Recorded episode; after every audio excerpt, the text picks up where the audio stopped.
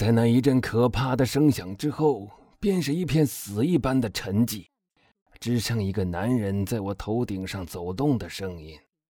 楼梯在他的脚下咯吱咯吱的响着。那个人走到楼下的房间里，走进壁炉前面，点起了一支蜡烛。那是卡德鲁斯。只见他脸色苍白，衬衫被鲜血染成了一片红色。点亮灯以后，他急急忙忙的又上楼去了。于是我头顶上的房间里又响起了他那急促不安的脚步声。不久，他手里拿着那只胶皮小盒子下来了。他打开盒子，看清楚了，钻石的确仍旧在里面。然后似乎又犹豫不定，不知该把它藏在哪个口袋里才好。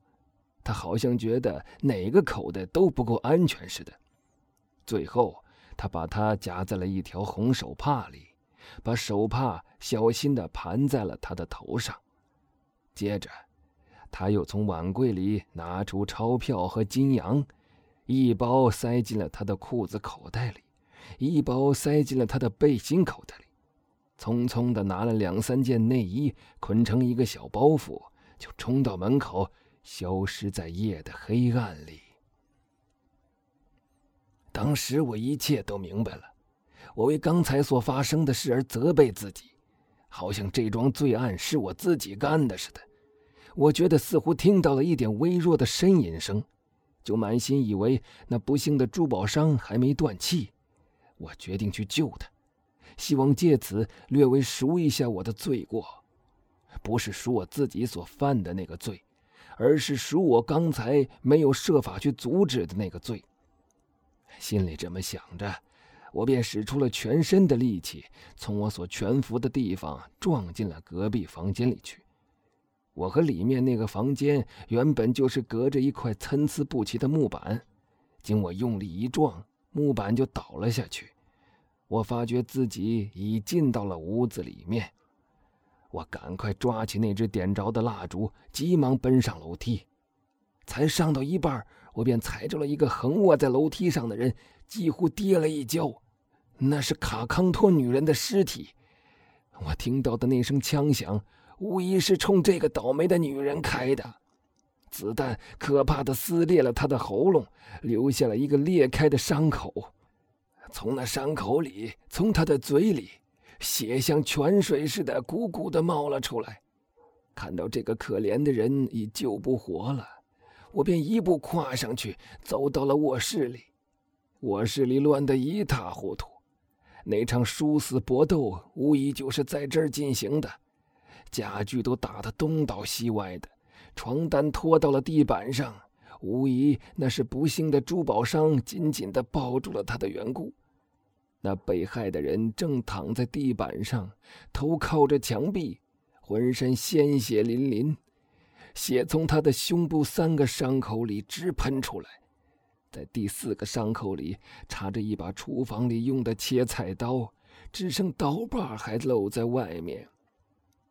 我的脚踩到了一把手枪，这把手枪没有用过，大概是火药湿了的缘故。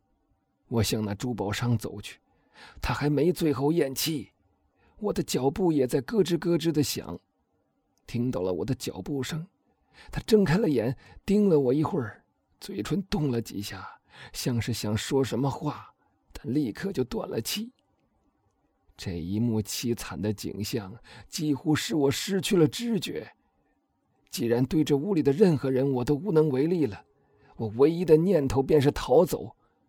我冲到了楼梯口，两手紧捂着我那火烧般的太阳穴，嘴里惊恐的喊叫着。一到楼下的房间里，我就看见五六个海关官员和两三个宪兵已经在那儿了，他们一下子就抓住了我。而我当时甚至连抵抗都不想抵抗，因为我的神志已经不清了。我想说话，却只能发出一些含糊不清的声音。我看见其中几个人冲我指了指，于是我低头一看，才发现自己浑身都是血。原来从楼梯缝里漏到我身上的那一滴滴温热的雨，是卡康托女人的血。我用手指了一下我刚才躲藏的地方。他这是什么意思？一个宪兵问道。一个税务员走到了我所指的那个地方。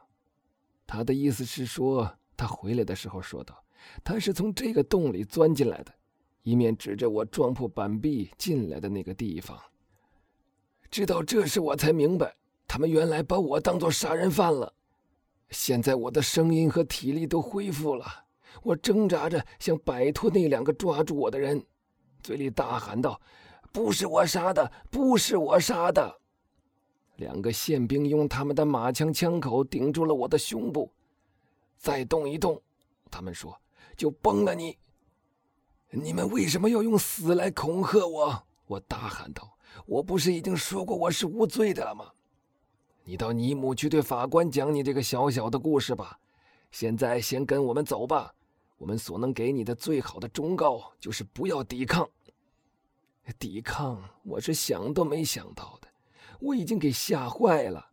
我一言不发的让人给戴上了手铐，绑在了一匹马的尾巴上，然后就在这种情景下到了尼姆。按当时的情形推测。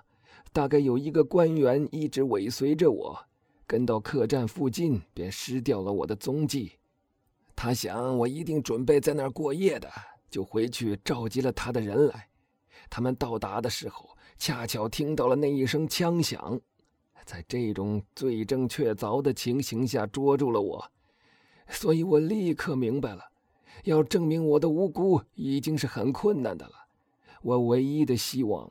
就是请求审问我的那位法官能去查询一位名叫布沙尼的神父，因为他曾在凶杀案发生的前一天早晨到过杜家桥客栈。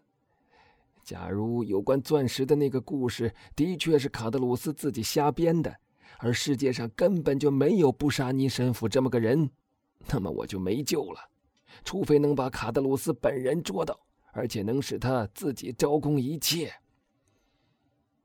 这样过了两个月，我应该感谢那位法官，因为他派人到处去寻找我想见的那个人。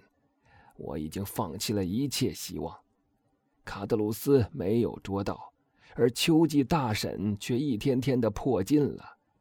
忽然，在九月八日那天，也就是说，正巧在事件发生后的三个月零五天。那位我认为已没希望再见到的布沙尼神父主动的到监狱里来了，说他知道有一个犯人想和他说话。他说他在马赛时听说了那件事，所以就赶快来了却我的心愿了。您很容易想象得到，我是带着多么感激的情绪欢迎他的。我把我的所见所闻全都讲给了他听。当我讲到有关钻石的事。我觉得有点后怕，但使我万分惊奇的是，他竟加以证实了，认为一点不假；而使我同样惊奇的是，他对我所讲的一切似乎全都相信。于是我被他的仁爱感动了，同时看到他很熟悉我故乡的一切风俗习惯，又想到，我唯一真正的罪过就是那一个罪恶。只有从这样仁慈和博爱的人嘴里，才能得到有力的宽恕。于是，我就请他接受我的忏悔。而就在那忏悔的风间之下，我把阿杜尔的事从头到尾详详细细地讲了出来。我这样做虽然是因为良心发现一时的冲动，但所产生的后果却如同经过冷静的思考以后的举动一样。